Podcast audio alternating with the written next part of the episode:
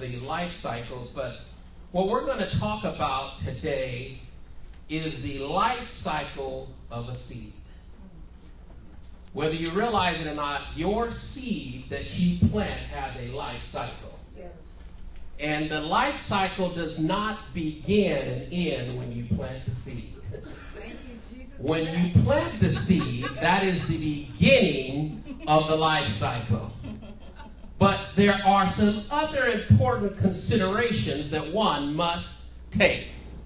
Number one, our, our scripture that we're using is Galatians, the sixth chapter and the seventh verse, but we can we can start even before that portion.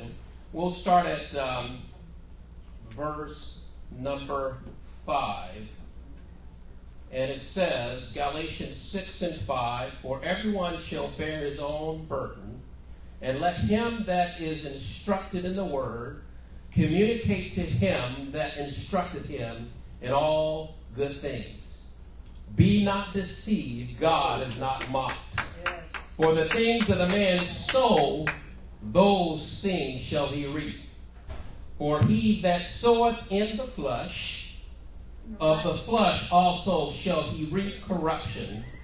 But he that soweth in the spirit, of the spirit shall reap life everlasting. Hallelujah. Hallelujah. Come on and thank the Lord. Praise you, Jesus. Glory to God.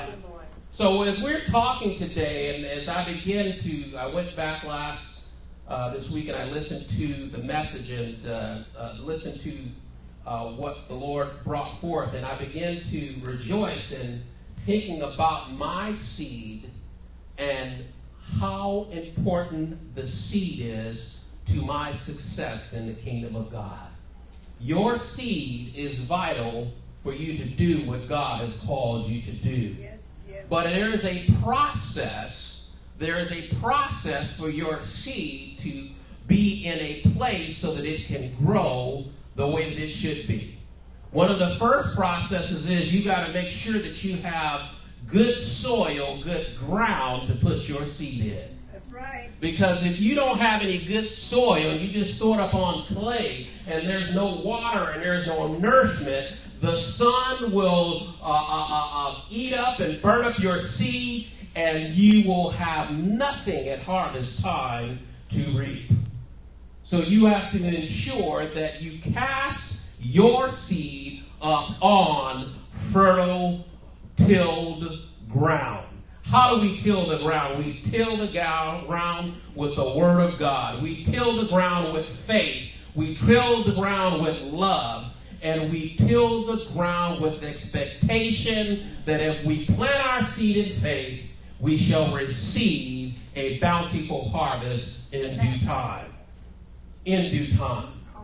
So the first step, and I, I last week, I mentioned that there were five steps to a seed's life cycle. Well, I'm going to amend that because I missed a step. Uh, there are actually six stages to a seed's life cycle. and you'll correct it next week again. Yeah, I guess so. Because there, and- and what you also have to understand as I begin to study, there is different parts of even every seed stage. Because as you think about when you put the seed in the ground, it just doesn't sit there. As the seed is in the ground, there is a process that the seed has to go through in order to move to the next step. So, as Christians and as people in the kingdom of God, we have to understand when we plant a seed, the seed is not simply to be planted in the ground and to be left there and there to be nothing to be done with it. It must be nurtured. It must be must be cared for. It must be put in a position to be cultivated so that when the time is right, that seed turns to a plant and that plant breaks the soil and comes forth. So the steps are there's the seed stage, there's the germination stage, there's the growth stage, the reproduction stage, there's the pollination stage, and there is the seed spreading stage. Now we could talk for a couple of weeks on each one of those individually. But we're going to just, I'm going to recap a little bit about what we talked about last week in terms of the seed stage. When you place your seed in the ground, if you are a person of faith, you should not be planting your seed in the ground without having a purpose for your seed. That's right. When I plant a seed today, and each person, if you plant your seed today, you should have a purpose for your seed. I said a minute ago, when you plant your seeds, you need to prepare the ground so that your seed has a ground that is nurtured so that it is able to grow. So, how do we do that? We put our seed in the ground and we begin to do the things that are necessary so that that seed can grow. In the natural realm, when a farmer puts a seed in the ground, he's already tilled the soil. right. He's already prepared the soil. He's fertilized it. He's gotten rid of all of the weeds and all the things that are in the soil that would choke out that seed and prevent it from growing. So, in when you plant your seed, you need to choke out all of the things that would prevent your seed from growing. What are some of those things? Fear, doubt, unbelief, all of those types of things, jealousy, a uh, uh, uh, backbiting spirit. All these matters of things can cause your seed not to be able to break ground. Hallelujah. Hallelujah.